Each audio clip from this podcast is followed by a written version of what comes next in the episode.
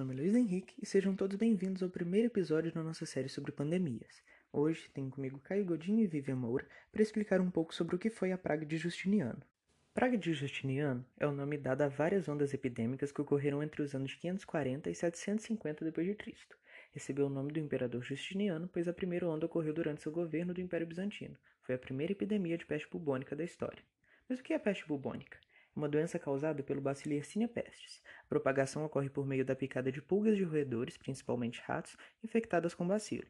Dentre os sintomas estão os bubões, inchaços que ocorrem em regiões com grandes concentrações de gânglios, como virilha e axilas, deixam manchas escuras na pele, por isso ficou muito conhecida como peste negra na Idade Média. A morte era dolorosa e rápida, uma vez que ocorria entre 2 e 5 dias após a infecção.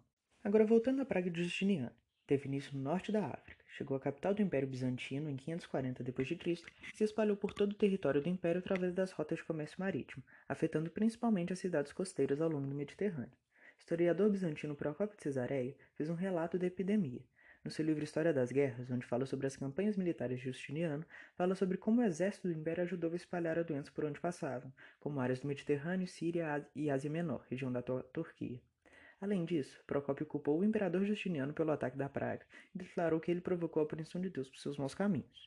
Acredita-se que a praga durou por volta de 200 anos, porém é difícil atribuir à praga um período específico, sendo mais adequado dizer que ela migrou de lugares para lugares. Além disso, a praga vem em ondas, tendo períodos mais elevados e períodos mais calmos. Agora Caio vai dar continuidade ao assunto. Olá pessoal, meu nome é Caio Godinho e agora vamos falar um pouco sobre como a praga foi combatida. Na antiguidade, as pessoas não tinham acesso a medicamentos e nenhum conhecimento profundo de como a doença funcionava. Dessa forma, o jeito que os cidadãos encontraram para se proteger foi se isolando em casa, e por ordem do próprio imperador, soldados mantiveram as pessoas fora de circulação.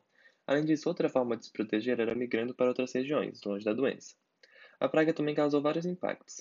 Segundo Procópio, ela chegou a matar 5.000 pessoas por dia em momentos de pico, e estima-se que no ano de 600 d.C., cerca de 40% da população do Mediterrâneo havia sido dizimada. Vale ressaltar que a doença não atingiu todas as pessoas do mesmo jeito, sendo as camadas mais pobres da população as mais afetadas. Além das inúmeras mortes, a epidemia teve outros impactos. Por exemplo, os persas que estavam em guerra com os bizantinos também contraíram a doença, e por conta do enfraquecimento dos exércitos, um acordo de paz foi firmado. No entanto, acredita-se que os danos causados pela praga tornaram ambos impérios vulneráveis às conquistas muçulmanas no século seguinte.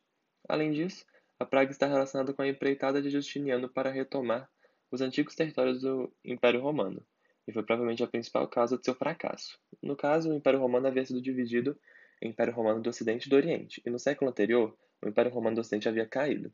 Dessa forma, Justiniano queria retornar o Império às suas antigas fronteiras. Por fim, é importante ter em mente que a praga também afetou a economia, e por conta da enorme perca populacional, houve um colapso da agricultura, o que gerou fome e escassez de recursos por todo o Império. Continuaremos agora com Vivian falando mais um pouco sobre a praga. Olá, meu nome é Vivian Moura e agora eu vou falar para vocês sobre o desfecho da praga, em que estima-se que entre 25 e 100 milhões de pessoas tenham morrido no total, sendo Constantinopla a área mais afetada, e ainda, segundo muitos historiadores, a quantidade de mortes nesse período corresponde a quase metade da população europeia da época.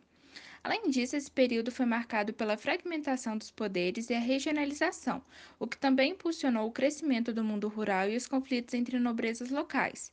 A guerra varreu o continente por causa da campanha do imperador bizantino, que buscava restaurar o Império Romano do Ocidente. Neste difícil cenário, os europeus tiveram que enfrentar a primeira pandemia da história. O isolamento era total, já que era mais do que obrigatório aos doentes, mas também houve um autoconfinamento espontâneo e voluntário para o restante, que foi motivado pelo temor e pelas circunstâncias do período. O escritor cristão João de Éfeso fez uma descrição dos efeitos da praga na Palestina e em Constantinopla. Ele afirmava que o fim do mundo estava próximo e a praga era uma manifestação da ira divina. Falando um pouco sobre uma controvérsia desse período, o historiador Lee Mordechai diz que o número de mortes pode não ter sido tão grande quanto os relatados, e ele sugere ainda que a praga não teve um impacto tão grande assim na economia e na política do Império Bizantino, sendo que este já apresentava características decadentes. E assim nosso podcast de hoje termina. Espero que tenham gostado e até a próxima!